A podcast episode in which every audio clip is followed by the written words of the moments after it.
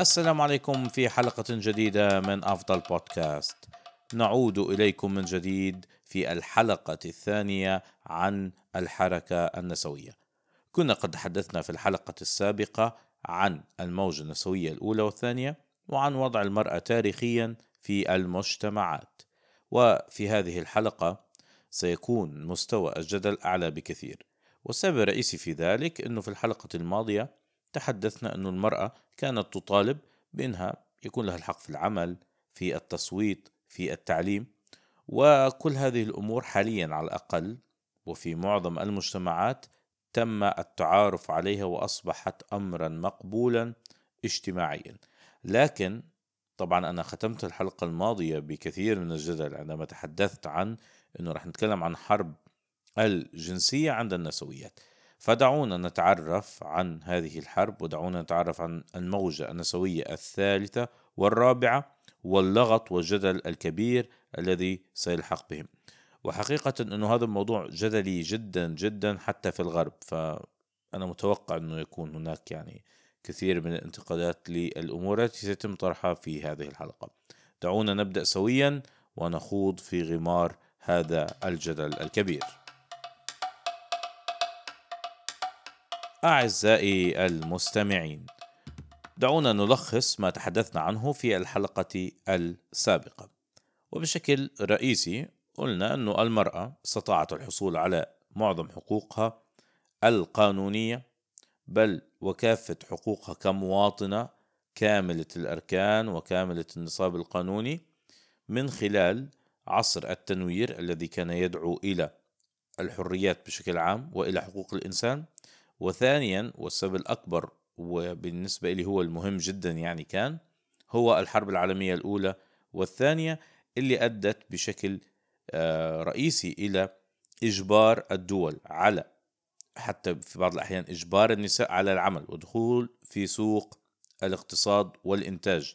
السبب الرئيسي في ذلك أنه معظم الرجال كانوا في ساحات الحرب وحتى بعد انتهاء الحرب العالمية الأولى والثانية كان مستوى الدوار مرتفع وعدد الرجال الذين إما قتلوا أصيبوا أسروا في الحرب كبير جدا. لذلك يعني بقيت الحاجة الملحة والكبيرة على أنه تبقى المرأة كيد عاملة مشاركة في المجتمع وفي الاقتصاد المحلي. طيب ما هي أهم الأمور التي يعني كسبتها المرأة؟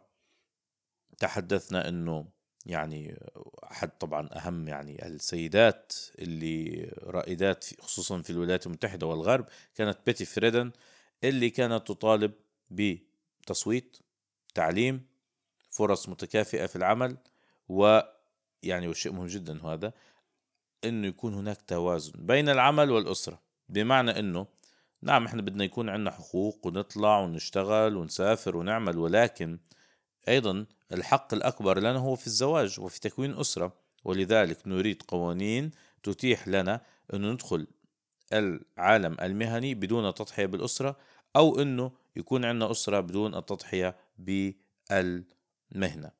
طيب هذا الأمور يعني كانت من طريق أنه مثلا أعطونا ساعات دوام أقل لا تعطونا ساعات عمل ليلية وغيره من القوانين.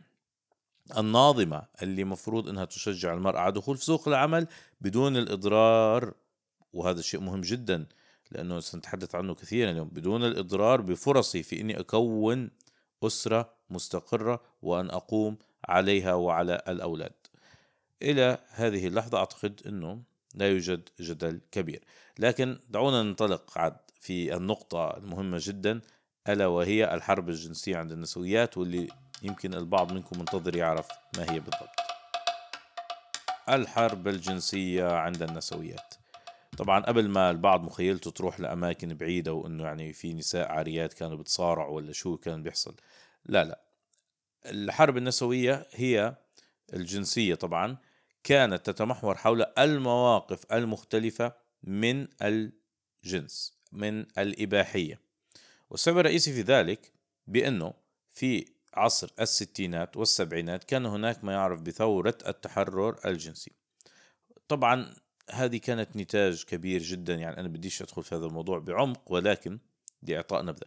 كان سببها الرئيسي هو أنه موجة التحرر الكبيرة التي عرفها الإنسان الغربي خصوصا في أوروبا والتي دعي إليها من خلال عصر التنوير اللي وصلت في أبها أو في أعلى صورها في تلك الفترة واختراع وسائل منع الحمل اللي يعني معناته إنه آه مش هي راح يكون في هناك تداعيات سلبية كبيرة بإنه يكون في طفل وكذا ومفروض إنه يعني هذه وسائل منع الحمل بعضها يعني أصلا كمان مفروض إنه ضد الأمراض.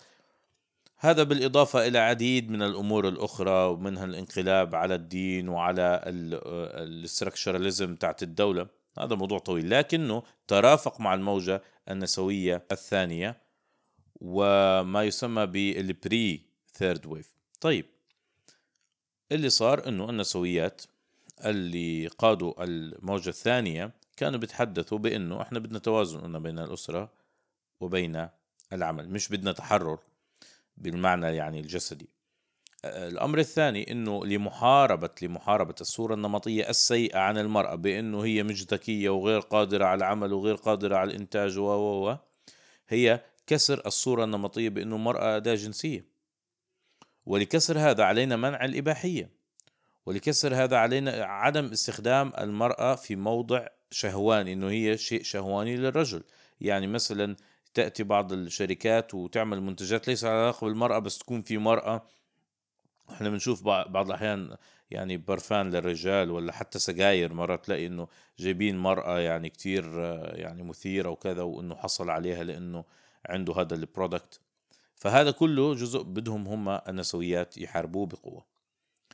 لكن على الطرف الآخر كان في نسويات يعني آه، ماخدين اليسار الألترا حتى يسار واللي كان بيقول لا في مظلومية تاريخية للمرأة رجل طول عمره بيطلع وبينزل وبيمارس الجنس مع العديد من السيدات وما حدش بيكلمه.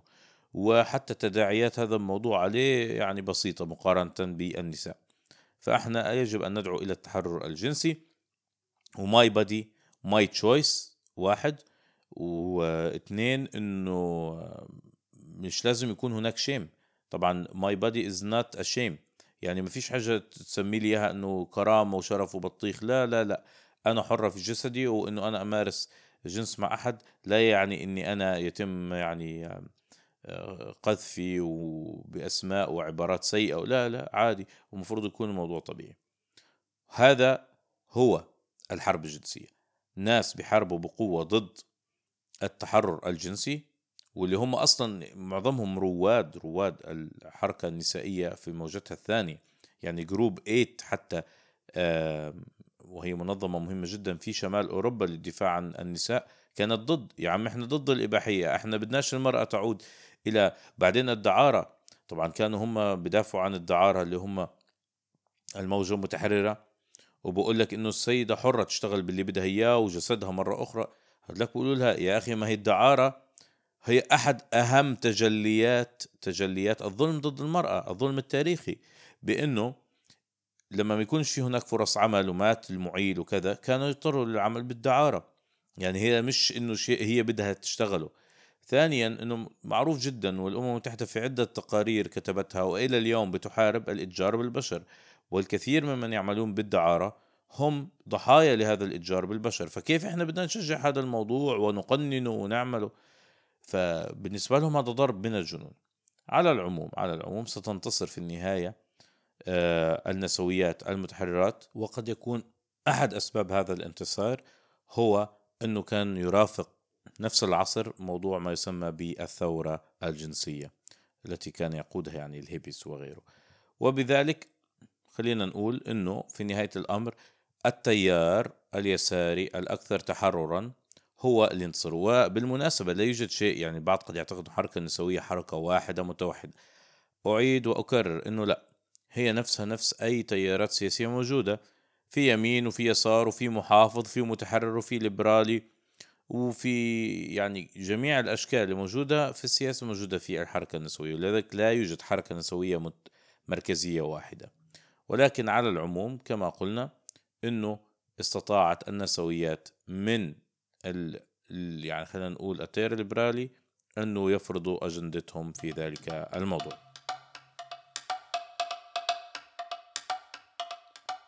أعزائي المستمعين شيء آخر أيضا سيتم الحديث عنه بقوة وهو جدلي إلى يومنا الحالي ما يسمى ب Equal Rights Amendment ما هو هذا الموضوع؟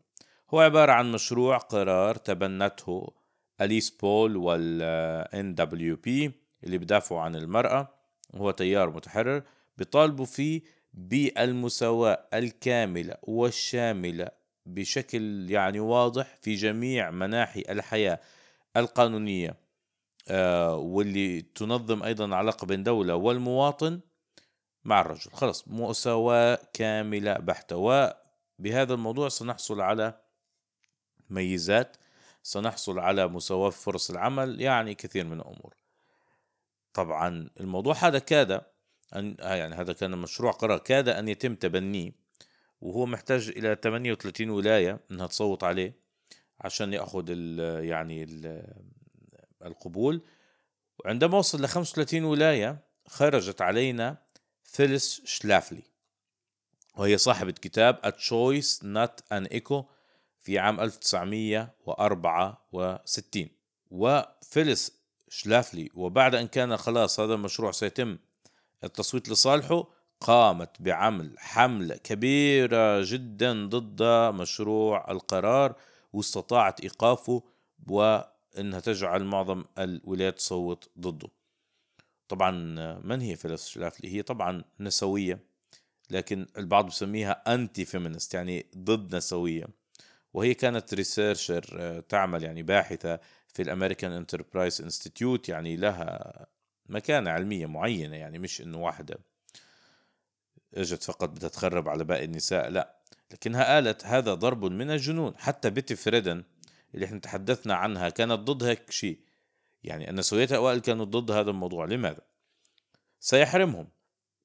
هذا الموضوع من التميز الإيجابي للمرأة في أمور الحضانة في أمور النفقة بعد الطلاق في أمور أنها مثلا آه، الدولة لا تعطيها لأنه في بعض الأحيان عندما يكون هناك بطالة الدولة تقوم بتعيين الأشخاص في الأماكن التي يراها يرونها مناسبة فمش رح يعينوا المرأة في منجم فحم مثلا. ولن يقوموا بإرسالها إلى حرب تكون جندية عادية.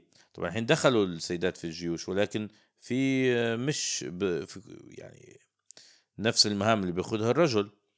فلذلك هذا سيعتبر بالنسبة لي آه، شلافلي وبالنسبة لبيتي فريدن وبالنسبة للنسويات آه، الأوائل والمحافظات إنه أنتم هذا ضرب من الجنون إنه إحنا نتخلى عن كل الحقوق هذه اللي تميزنا كسيدات. حتى إجازات اللي هي الأمومة ستم أخذها منا وإعطائها بالمناصفة من الرجل والمرأة طب أنا اللي تعبت أنا اللي جسدي أنهك شو اللي أنا أخذ نفس الإجازة مع الرجل؟ وأنصفها معه. فكانت تعمل بقوة ليل نهارا إلى أن استطاعت أنها توقف مشروع القرار من التبني. وإلى يومنا الحالي يتم الحديث على إعادة مشروع القرار هذا إلى التصويت مرة أخرى وأنه هو الطريق الحقيقي الوحيد إلى أنه نحن نصل لصيغة تكون فيها المرأة متمكنة من العالم السياسي ومن عالم الاقتصاد والأعمال. طبعا هذا بيحيلنا إلى نقطة مهمة جدا ألا هي بعض النسويات بيقولوا هناك تحيز عميق في المجتمع ضد المرأة. ما الذي نعنيه بذلك؟ يعني البعض بيقول طب ما أنت أخذت حقوقك خلص قلنا لك روح اشتغلي روحي ادرس شو بدك تاني؟ قالت لك لا لا لا. هناك تحيز عميق. أنت ممكن تقول لي قانونيا أنا من حقي أشتغل لكن ممكن صاحب الشركة ما بده يعين أي سيدات هو مقتنع انهم ما بفهموش بيعرفوش يشتغلوا كذا. خلاص أنا شو بدي بال يعني ما هي ما حد هيشغلني. فلذلك يجب أن نجبرهم على كوتا. يعني يدخلوا فيما يسمى بالقانون الأمريكي بال affirmative action وهو يعني بأنه يتم إعطاء كوتا للفئات المستضعفة أو ال minorities الأقليات بأنه يكون لهم مقاعد سواء في الدراسة أو في العمل. وهذا تم مع مع ال minorities وخصوصا ال African Americans. إنه ممكن نقول لازم إنه هارفارد مش معقول إنه إذا بتقبل كل سنة ألف طالب ما يكون منهم ولا واحد أف... لا يعني African American. فيجب أن يكون هناك مثلا 100 مقعد لهم 50 مقعد بغض النظر. وهذا ما يسمى بالتمييز الإيجابي. بعض النسويات قلت لك آه هذا شيء جيد أوكي ما فيهوش مشكلة. خلينا إحنا نتكلم عنه إنه يكون هناك تمييز إيجابي بإنه بعض الدول ومنها العربية مثلا تقوم بوضع قوانين بإنه هناك كوتا في البرلمان للمرأة إنه مهما حصل يجب أنها تحصل على 15% 20% من أصوات من مقاعد البرلمان لأنه ممكن المجتمع متحيز فعلا داخليا كذا مش راح يصوت للمرأة فهذا ما يسمى بالتمييز الإيجابي واللي طالبت فيه بعض النسويات واللي أيضا حصل في كثير من مناحي الحياة سواء في الغرب أو حتى في العالم العربي.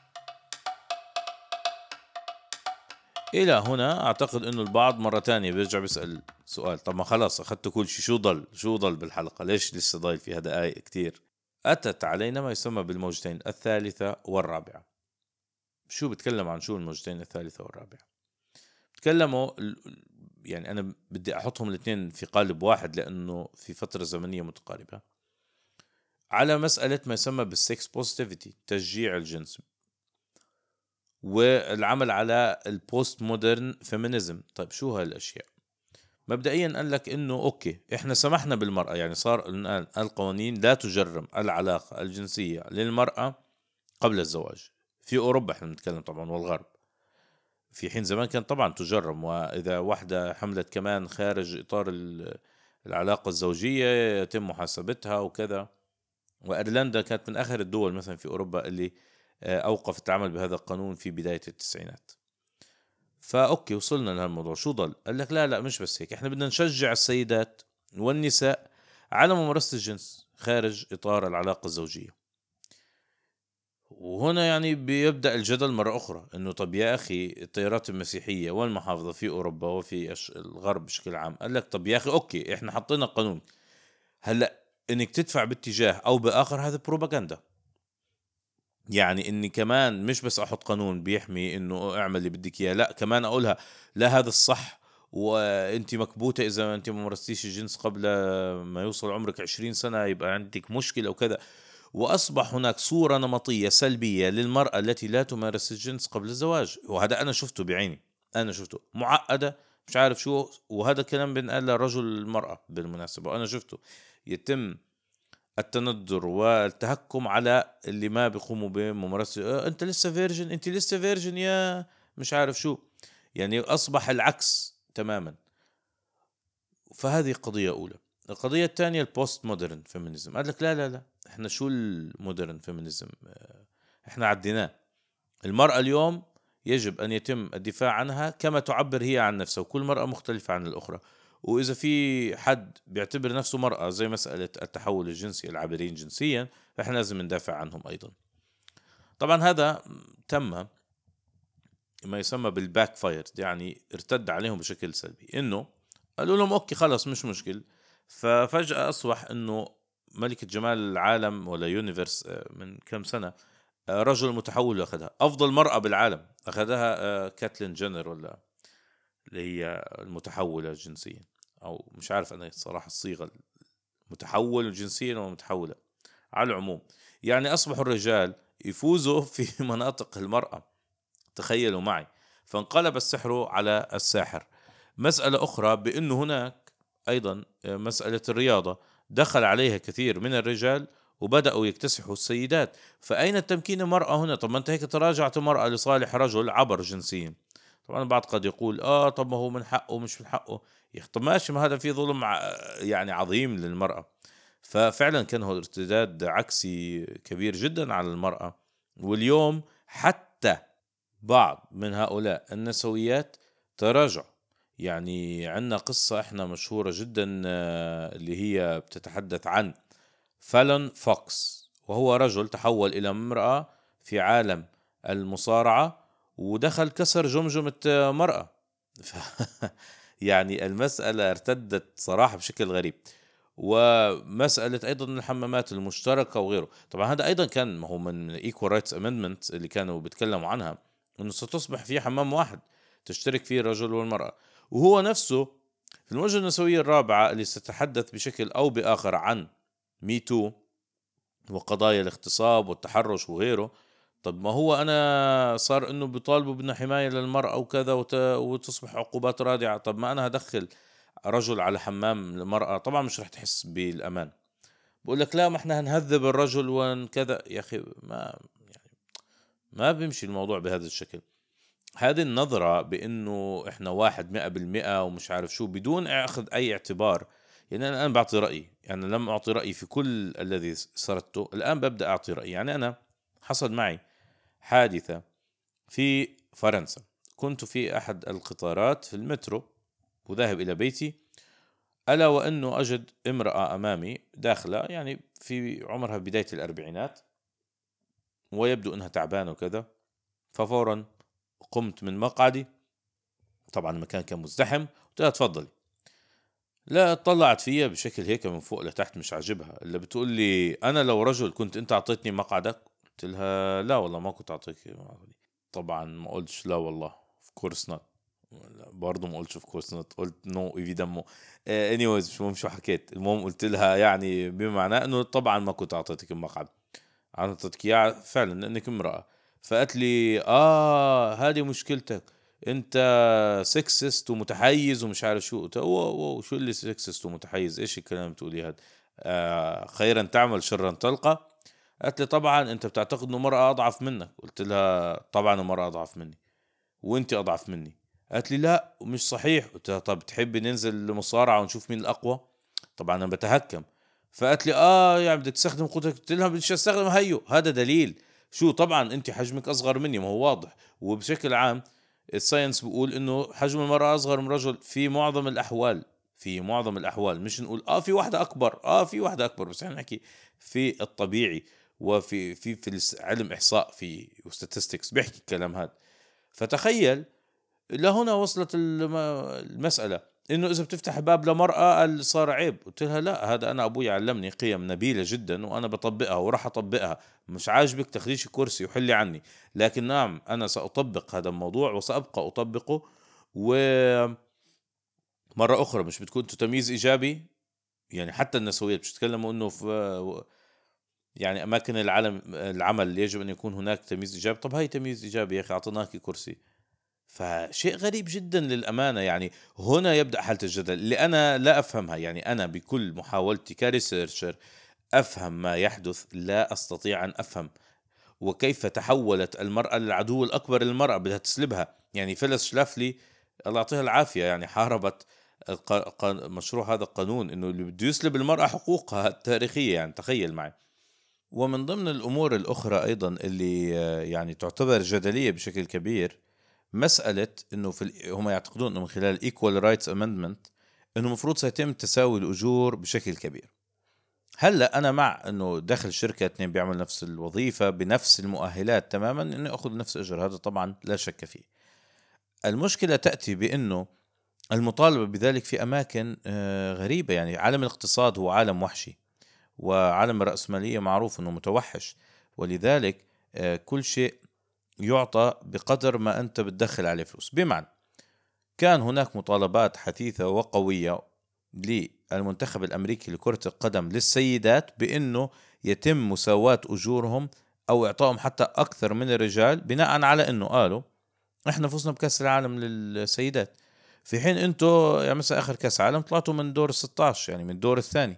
فكيف أنكم بتحصلوا على جا على مرتبات أعلى من اتحاد كرة القدم الأمريكي؟ والرد كان يعني بالنسبة لي إنه هل هذا سؤال حقيقي؟ يعني كأس العالم تخيلوا معي. دخلت حوالي الإنكم تاعها الجروس إنكم تاعها كان 7 مليار دولار الأخيرة المقامة في قطر. في حين إنه في كؤوس العالم التي نظمت للمرأة في آخر كأسين عالم أنا رأيت أرقام هناك خسارة يعني مش جايبين حتى ثمن إقامة كأس العالم واللي هو كان حوالي 400 مليون. قيمة الجوائز للرجال كانت 440 مليون دولار في حين قيمة الجوائز لكأس العالم للنساء حوالي 60 مليون دولار ومن جيب الفيفا. يعني الرجل هو اللي بيصرف على المرأة في عالم كرة القدم وهذا حقيقة. يعني الفيفا اللي بتنظم كأس العالم للسيدات دائما بتخسر المال لتنظيمه. من وين بتجيب عاد المال هذا اللي هو بتخسره في لإقامة كأس العالم للسيدات؟ بتجيبه من عند الرجال لأنه هي نظمت بسبعة مليار وكلفها مليار وقيمة الجوز 440 مليون يعني كسبانة مليارات هي. يقول إنفنتينو مؤخرا يعني آه، في حواره آه، التلفزيوني مع دي دبليو إنه تخيلوا إنه العروض عروض الرعاية كانت ثمنها أقل ب مرة ب مرة من العروض اللي معطى للرجال. هلا هذا مش تحيز يا أخي عدد المشاهدين. يا أخي عدد المشاهدات السيدات لكأس العالم للرجال أكثر من عدد السيدات المشاهدات لكأس العالم للسيدات. هلا قبل ما البعض يقول هذا غلط ومش عارف شو كذا يا أخي لأنه عدد الرجال اللي بيحبوا كرة القدم أكبر بكل سهولة. ولأنه هذه رياضة بدنية من الطراز الأول لذلك لذلك بطبيعة الحال إنه مستواها مرتفع أكثر من كأس العالم للنساء. ونفسه المنتخب الأمريكي اللي بيطالب بإنه يأخذ نفس السالري نفس الأجور للرجال وهو بالمناسبة بطل كأس العالم هذا الفريق خسر أمام فريق تحت 15 سنة للرجال لنادي حتى مش للمنتخب الأمريكي لنادي دالاس اللي هو مش بطل الدوري حتى ولا من أول ثلاثة خسروا 5 2 أمام 15 سنة. أنا هنا عشان بس ما حدش يكون يعني يقول أنا متحيز ضد المرأة أو كذا. هناك مجالات أخرى الرجل لن يستطيع المنافسه فيها. وفي بعض الرياضات معروف إنه آه، هي المال الذي يعني آه، يتم اخذه منها بكون أكثر بكثير أو تجميعه مثل رياضة الفولي بول هلأ البعض هيقول لي أصله هم لابسين مش عارف شو أنا ما دخل أنا بقول لكم أرقام أنا الآن بحكي أرقام. هناك بعض الرياضات اللي السيدات فيها مشاهداتهم أعلى كثير من الرجال. هناك أيضا أشياء مش رياضات يعني مثلا عندما نتحدث عن ملكة جمال العالم اللي هي مسابقة ملكة الجمال. طب آه، هل آه، هناك حد عمره دري عن مسابقة ملكة جمال ملك جمال الرجال؟ ما حد بيسمع عنه أصلا ولا حد بيعرف مين هو ولا حد شافه ولا حد آه، كذا. هناك العديد من الأمور إنه خلاص إنه معروف إنه هي للنساء هناك معروفة للرجال. فأنت مستحيل تيجي تقول أنا آه راح أقوم بمبارزة الرجل وأحط أنه أنا أفضل منه وكذا. في رياضة بدنية وحسب العلوم بيقولوا أنه المرأة تملك حوالي آه 52% من آه، قوة الرجل في الجزء العلوي من جسمه و66% من الجزء السفلي من جسمه. ولكن هناك فعلا بعض الرياضات اللي المرأة تميزت فيها بشكل كبير مثل ترويض الخيول اللي هي موجودة في الأولمبيك جيمز وهذه من الألعاب القليلة جدا اللي الرجل والمرأة بتنافسوا فيها سويا. فأنا هنا لا أتحدث على أن المرأة أقل بمعنى تكوين عقلي أو غيره بس لو يعني الرجل الأضخم أكيد راح يفوز على الرجل الأقل ضخامة مثلا لما يكون فرق كبير حقيقي مثلا في طبعا صاحب الكتلة العضلية الأكبر أنا أعني بذلك في مسألة مثلا رفع الأثقال. هذا شيء بديهي يعني ومحاولة ومحاولة القفز عليه شيء يعني غير منطقي على الإطلاق وغير علمي.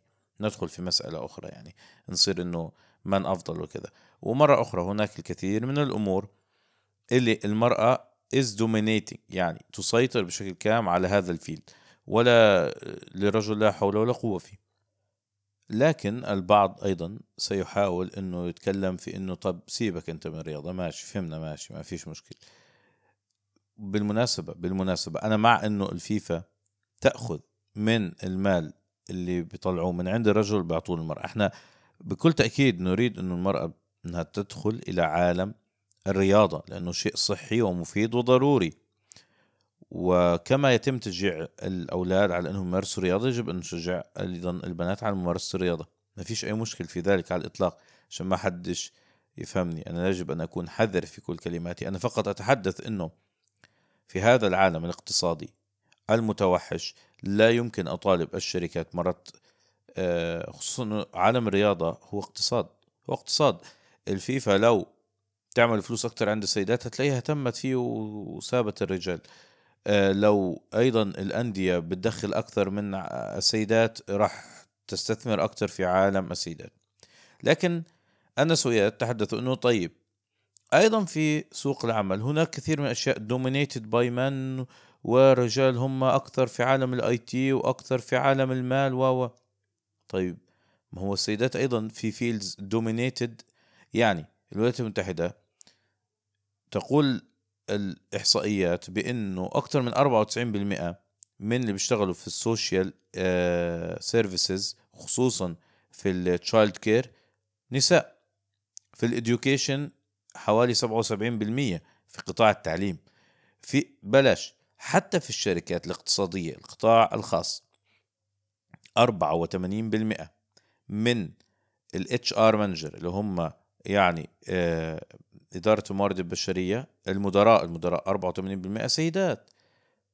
يعني هناك fields dominated حتى يا جماعة في عالم الصيدلة أيضا السيدات هم ال dominated في هذا ال field وبالمناسبة قبل يعني أنا فقط أعطيكم نبذة أنه العالم العربي من أكثر دول أو مناطق العالم كلها على الإطلاق اللي السيدات يعني نسبة السيدات فيها مرتفع آه، بالنسبة للرجال. يعني في عدد ال researchers نسبة ال researchers أي سيدات في العالم العربي تتجاوز السبعة وثلاثين بالمئة في حين أنه في أوروبا في الاتحاد الأوروبي هم 33% وطبعا هذا الشيء بيزيد جدا أيضا في العالم العربي بأنه من 34% إلى 57% من من كليات العلوم التطبيقية يعني هندسة وطب وماث وفيزيكس أيضا سيدات أكثر بكثير من أوروبا. ويقول جوردن بيترسون عن هذا الموضوع بأنه أولا لماذا يتم تشجيع النساء أنه لازم أنت تطلعي مهندسة ودكتورة أو CEO عشان تكوني مميزة؟ طب هو معظم الرجال بيطلعوش هيك يعني ليش لازم معظم السيدات؟ هذا واحد. اثنين قال حتى في الدول أكثر الدول التي يوجد فيها مساواة بين الرجل والمرأة وحسب OECD وحسب الأمم المتحدة إنه طبعا أكثر الدول هذه هي موجودة في شمال أوروبا الدول الإسكندنافية. في هذه الدول يقول جوردن بيترسون إنه هي أكثر الدول اللي فيها المرأة طبعا عندما تأخذ المرأة يعني هو يعني الاماكن اللي المرأة بتأخذ فيها الحرية الكاملة للاختيار تتجه فيها المرأة إلى الأمور التقليدية اللي النسويات بحربوها يعني بيروحوا على آه، التعليم بيروحوا على الصيدلة بيروحوا على ال social services وبيبتعدوا بشكل كبير جدا عن الهندسة والعلوم التطبيقية. في حين هم بيتهموا العالم العربي إنه أكثر الدول وأكثر المناطق آه، تحيز ضد المرأة هو أكثر دول العالم تقريبا في اللي بدرس فيها السيدات العلوم التطبيقية. وهذا بدل إنه مهما أنت تعمل ومهما تعمل إنه بدك تربي طبعا هم بيقول لك النسويات إنه هذا بسبب التربية. أنتوا بتربوا البنت على إنه ما تطلعش دكتورة وما تطلعش مهندسة وما تدرسش آه، رياضيات وما تدرسش physics ولا chemistry أنتوا بتربوها بتقولها أنت لازم تطلعي ممرضة. وهذا السبب الرئيسي طب ما هيو في الدول اللي ما حكولهاش لازم تطلعي بل بالعكس قالوا لها لازم تطلعي دكتورة ومهندسة وشوي شوي روحي نقبي عن الفحم في المناجم ما في. طبعا هذا لا.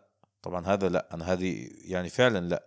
إنه كما يقول أيضا جوردن بيترسون إنه منافس الرجل إنه كم عدد ال CEOs إحنا لازم يكون عندنا عدد CEO متساوي. يا عمي مش هيك بتمشي الأمور. يعني والسبب إنه عدد ال CEOs الرجال أكثر مش التحيز ضد المرأة بس لأنه الرجال مرة أخرى بنقولها they are more aggressive أكثر عدوانية. ومعناته إنه بيروحوا لأماكن بعيدة في سبيل إنه يكون CEO. بقول معظم الرجال مش رح يكونوا CEO أصلا. يعني معظم الرجال مش رح يكونوا CEO لأنه تتطلب شخصية معينة. طبعا جزء منها يكون عدواني وجزء منها يكون إنه بحارب بقوة وجزء منها آه يكون على حساب أسرته. فأنت عمالة إنه أنا بدي أكون CEO بدي أكون CEO بدي أكون رئيس الدولة فقط. طب يا أخي تعالوا صور رجال في عدد الناس اللي بيشتغلوا في ال construction في مواقع البناء لأنه 98% رجال. طيب تعالي في مناجم الفحم. طيب تعالي مثلا في الأشغال الشاقة. لا. طب هو في أماكن dominated by men ليش ما حدش by women عفوا. يعني عدد الأكبر من اللي بيشتغل فيها سيدات هل هتطالبوا بأنه يكون آه، هذا المجال يتم فيه المساواة ونخفض عدد السيدات اللي فيه ونرفع عدد الرجال؟ شيء غير منطقي. هذا حسب جوردان بيترسون. أنا بوافقه بس هو اللي حكى كلمات على لسانه عشان ما حدش يحط علي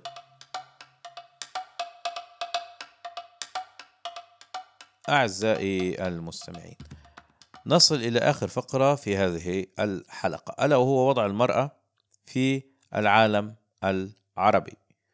طيب المرأة أنا يعني من خلال ملاحظتي الشخصية ومن خلال رؤيتي ومن خلال الأرقام ومن خلال الإحصائيات ومن خلال الدراسات نعلم أنه هناك ظلم حقيقي يقع عليها ممنوع تروح تتعلمي في مكان بعيد ممنوع تسوي كذا ما يكشفش عليك إلا رجل آه، عفوا إلا امرأة وإذا ما فيش رجل بتبدأ تصير في مشاكل هناك هناك مشاكل حقيقية. ولكن التطور واضح وصريح. عدد الستات اللي بيتعلموا أكثر من عدد الرجال خصوصا في الدراسات العليا تصل في بعض الدول الخليجية بالذات لأنه في أكسس أعلى على التعليم العالي إلى أنه تكون مرأة 70% 70% من اللي بدرسوا آه، فهناك تغير حقيقي عمال بيحصل. المشكلة تأتي في أنه نريد تمكين المرأة مثلا في الوظائف وفي إنه نعطيها يعني مساحة أفضل للتعليم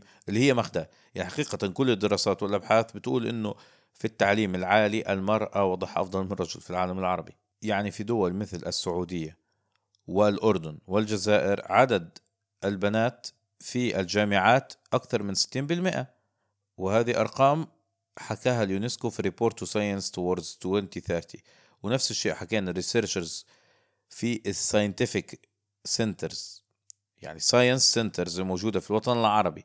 عدد السيدات فيها researchers أعلى من أوروبا. أعلى من أوروبا حقيقة. وهذا قلنا لكم مرة أخرى إنه حكوه اليونسكو في نفس ال report. 37% في الوطن العربي 36 ونصف بالمئة في المغرب العربي. تخيلوا.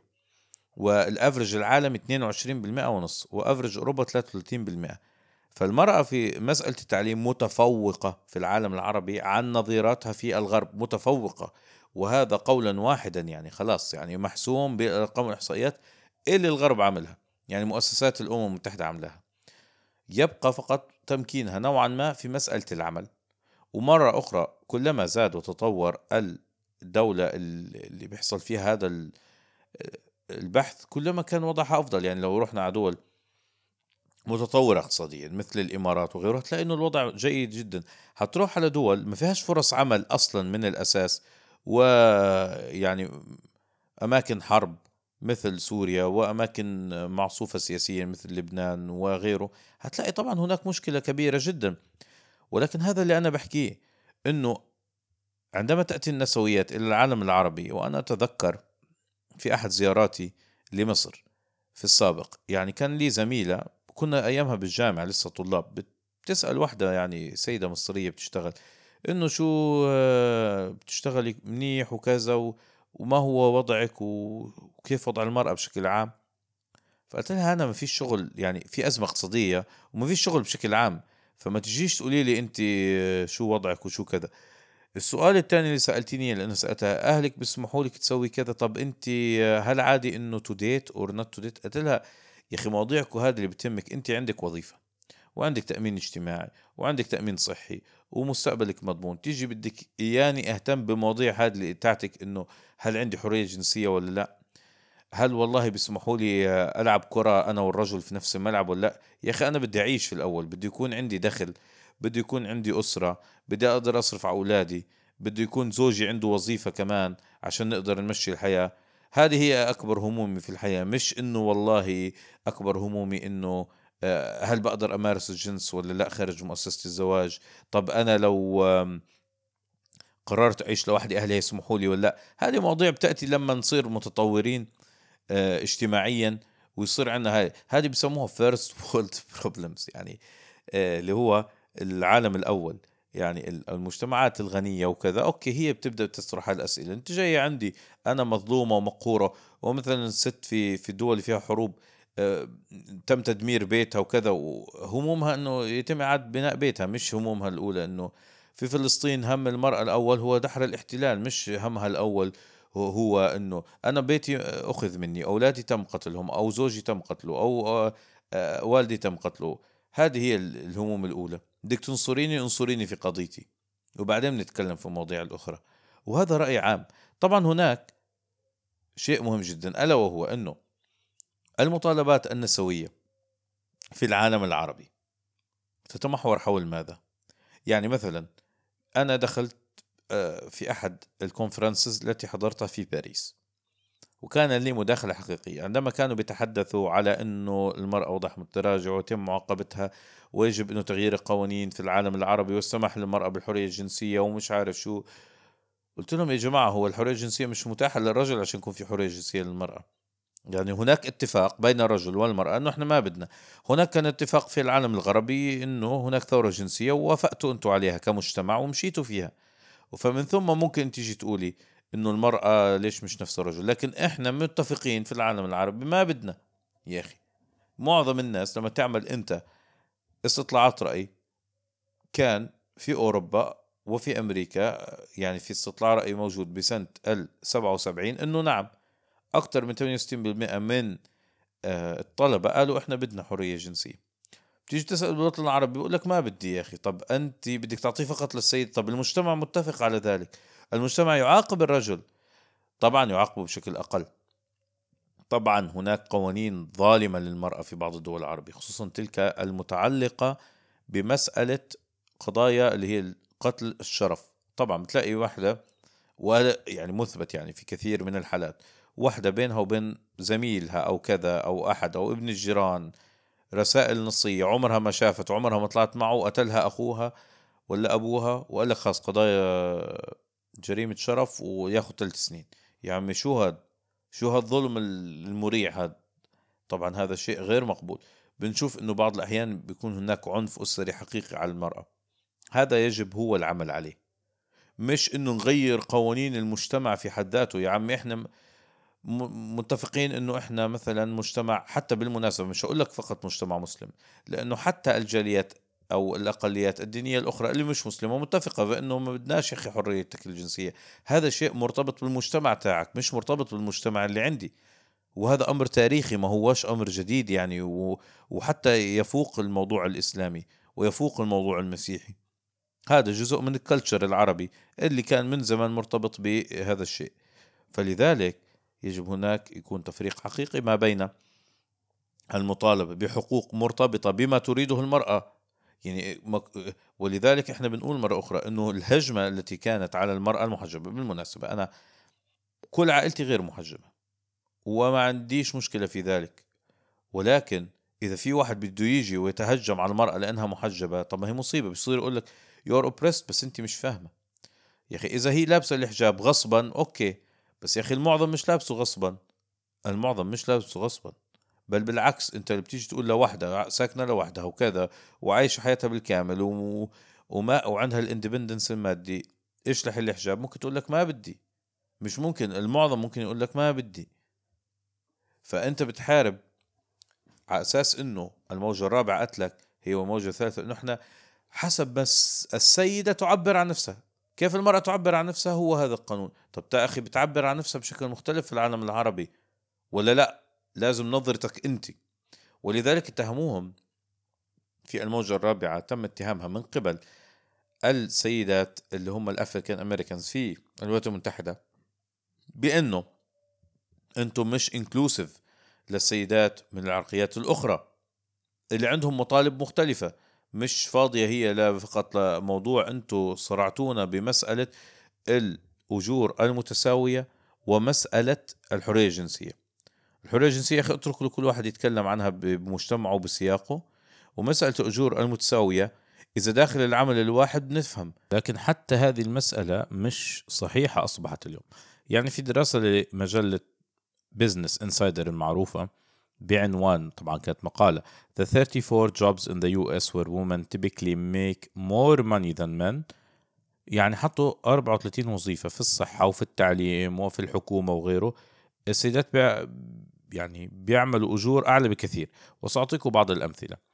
ال skin care specialist مثلا. الطبيب ال median هو 35 ألف لسه يعني ال average تاعهم 35 هو مش بالضبط average ولكن 35 ألف. في حين للرجال 12 ألف. يعني السيدة اللي بتشتغل في يعني خلينا نقول في مجال التجميل أو في مجال يعني العناية بالبشرة وغيره بتعمل 290% زيادة عن الرجل. الميديكال ترانسكريبشن أيضا مسؤولين عن السجلات الطبية. السيدات بيعملوا 132% من الرجل 30000 مقابل 23000 وال copywriters بيعملوا 10% زيادة.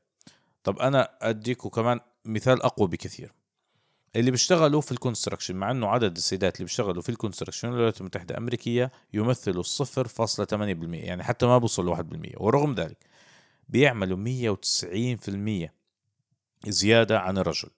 يعني الميديان تاعهم 75 ألف للسيدات مقابل 39 ألف للرجال. فمسألة هاي يعني أصلا تم الحديث عنها وهضمها و...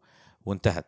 هناك طبعا بعض الأماكن اللي بيحصل فيها الكلام لكن مرة أخرى جوردن بيترسون وأنا بعيد اسمه كتير هذا ال يعني ال psychologist الرائع جدا تكلم في هذا الموضوع. وهي debunked يعني آه، فند الحجج اللي كانت بتنحكى. حاليا حتى نعود للوطن العربي. نحن نريد تغيير بعض القوانين اللي تحمي المرأة اجتماعيا. اجتماعيا ضمن سياقها العربي وليس ضمن سياق الغرب. ليش؟ لأنه الأشياء يعني أنا مثلا مين قال إنه يجب إنه أنا أكون أصلا مش سيدة بيت؟ يعني أنا بدي أكون سيدة بيت. يتم اخراجي من هذا السياق شيء مزعج جدا. يعني أحد الأرقام اللي بتحدثوا فيها بشدة في الوطن العربي واللي هي متراجعة أمام الغرب بشكل كبير هو عدد آه، السيدات العربيات اللي بيشتغلوا. هو عدد أقل بكثير. هلأ السؤال سيكون إنه هل شو الأسباب؟ يعني هل إنه تم منع المرأة من من العمل؟ نيجي نتكلم okay. لكن في أسباب أخرى وقد تكون هي العامل الأكبر. الأول مثلا زمان كان ال access على التعليم أقل للسيدات. طيب هي واحد. يبقى يجب رفع مستوى التعليم في الوطن العربي بشكل عام. اثنين وهذا شيء مهم جدا كثير ما بدهم يشتغلوا. أنا حكيت لكم والدتي ما بدها تشتغل يا أخي. يتم وصمها بأنه هي مش فعالة كذا غسلوا دماغ. ليش؟ ليش كل هذا الموضوع؟ لذلك إذا أردنا أن ننصر المرأة يجب نصرها بسياق عربي بحت. يحترم قوانين العالم العربي وثقافته. ولكن آه نتكلم عن جرائم الشرف نتكلم عن العنف الأسري نتكلم عن آه، مثلا آه، إذا حد منع لأنه مرات بيحصل اجتماعيا إنه قانون يسمح لها بالتعليم ويجيك واحد يقول لك لا مش هسمح لها. هنا بنبدأ هنا بيكون دائرة العمل. وأتمنى من السيدات العربيات إنه ما ينجروا بشكل هيك يعني يعني بشكل أعمى. طبعا مش بس السيدات بالمناسبة حتى معظم الرجال اللي محسوبين على التيارات الليبرالية بيتكلموا في نفس الموضوع. وبرجع بقول لهم يا أخي العزيز إحنا مش واصلين لكثير من الحريات اللي موجودة في أوروبا وبعضها إحنا مش عايزين نوصل لها. لماذا يجب أن يكون حرية المرأة موجودة بالشكل الغربي؟ وآخر نقطة آخر نقطة آخر نقطة اوعدكم لأنه التسجيل يعني أصبح طويلا بشكل كبير. مسألة الإنفاق داخل الأسرة. يعني حتى مرات هناك إشكالية كبيرة جدا بإنه طيب المرأة اشتغلت وفي كثير من الدول العربية المرأة بتشتغل ومرات بتشتغل أكثر من الرجل طيب ما يحدث هو أنه اليوم أصبح المرأة دخل. أصبح هناك مشكلة اجتماعية لم يتم الحديث عنها ولم يتم حتى الحديث عنها لا اجتماعيا ولا دينيا ولا تشريعيا ولا أي شيء. أنه لليوم القوانين أنه أنا والمرأة بنشتغل لكن النفقة علي مش على المرأة. والنفقة على الأولاد علي. طب ما هي بتشتغل يا حضرة القاضي أيها المشرع العظيم. طب ما هو المجتمع تغير شكله. لا. شيء آخر طب ساعديني مرات وهذه مشكلة بتحصل كثير بين أزواج في الوطن العربي. ساعديني داخل البيت. لا. فلوسي إلي. الشرع قال فلوسي إلي. طب بدنا إذا ندرس الموضوع بزاوية أخرى. يعني مش هينفع إنه نأخذ السياق شايفين الغربي تماما ونحطه. هناك هو آه أوكي مش مطالبة إنها تصرف أو كذا في أول الامر لكن مع تطور المجتمع أصبح لا. النفقة تكون لصاحب الدخل الأعلى لما يحدث الطلاق. يعني لو المرأة بتاخذ فلوس أكثر من زوجها هي اللي بتدفع له بعد الطلاق مش العكس. هي اللي بتدفع للأولاد مش العكس أكثر ليش؟ لأنه هي اللي بتكسب مال أكثر هذا الموضوع لسه إحنا ما دخلناش فيه. وأعتقد المرأة راح تنزعج لو قلنا بدنا نتكلم فيه في الوطن العربي. شيء آخر مثلا الإنفاق داخل البيت حتى لو إحنا متفقين. ليش أنا علي كل المصاريف وأنت ولا شيء وأنا فلوسي إلي وأنا أصرف فيها بما أريد؟ المفروض انه هناك وحدة كاملة. اذا اللي بدي أحكيه إنه هذا المواضيع كلها مش أنا اللي هتكلم عن حلول لها لأنه أنا رأيي الشخصي طبعا لا إنه أنت اخذتي وقت من رعاية المنزل ومن رعاية الأسرة و اذا عليك إنك تدفعي. زي ما الرجل ليش هو أصلا يقوم على البيت أو يقوم على المرأة بما انفق الرجال؟ أنا بديش أدخل في موضوع ديني لكنه حتى يعني اجتماعيا ومنطقيا إنه هو بيشتغل وكذا فأكيد ما عندوش نفس الوقت لو المرأة قاعدة بالبيت ما بتشتغل إنه يكون نفسها ياخذ باله من البيت من الأسرة من الأولاد وغيره فطبعا لازم ينفق. يعني طالع من البيت وكذا وما تعملش. ولذلك حتى إذا بقول إذا الرجل قاعد بالبيت لأي سبب كان مريض مش لاقي شغل كذا يجب إنه ياخذ باله من البيت. هكذا هو التطور الطبيعي. لكن نقول لا عليك الإنفاق وعليك كل شيء وأنا هروح أشتغل ومش هساعد في البيت ولن أدفع فيه وهاخذ من وقت البيت وتربايه الأولاد وكذا وبعدين ما ماليش علاقة هذه هذه الأسئلة اللي مختلطة حتى على بناتنا للأسف الشديد ومختلطة على مجتمعنا حتى الرجال. كثير من أصدقائي الرجال بقول لك لا لا المرأة مش مطالبة بصرف ولا دولار في البيت. فبنيجي نقول له لا يجب أن يتغير يعني طالما المجتمع في حالة تحرك. المشكلة في العالم العربي إنه إحنا عندنا مسألة الحوار قليلة جدا والتابوهات مرتفعة جدا. يجب أن يحدث نقاش مجتمعي حقيقي مرة أخرى حول شكل الأسرة وشكل الإنفاق لأنه إحنا دخلنا في عالم جديد تعمل فيه المرأة ولها دخلها ولها استقلاليتها. فلا ينفع أنه فقط نتحدث على حقوق المرأة وما نتكلمش على الواجبات الجديدة المترتبة على هذه الحقوق الجديدة. بهذا أكون أنا قد وصلت إلى نهاية حلقتي أعزائي المستمعين. عارف إنها حلقة طويلة عارف إنها مثيرة للجدل عارف بعض النسويات زعلانين عارف بعض المحافظين زعلانين. ولكن هذا النقاش مهم جدا. حتى لو مش عجباكم الآراء لم أسرد الاشياء بالشكل اللي أنتم متوقعين اسرده فيه.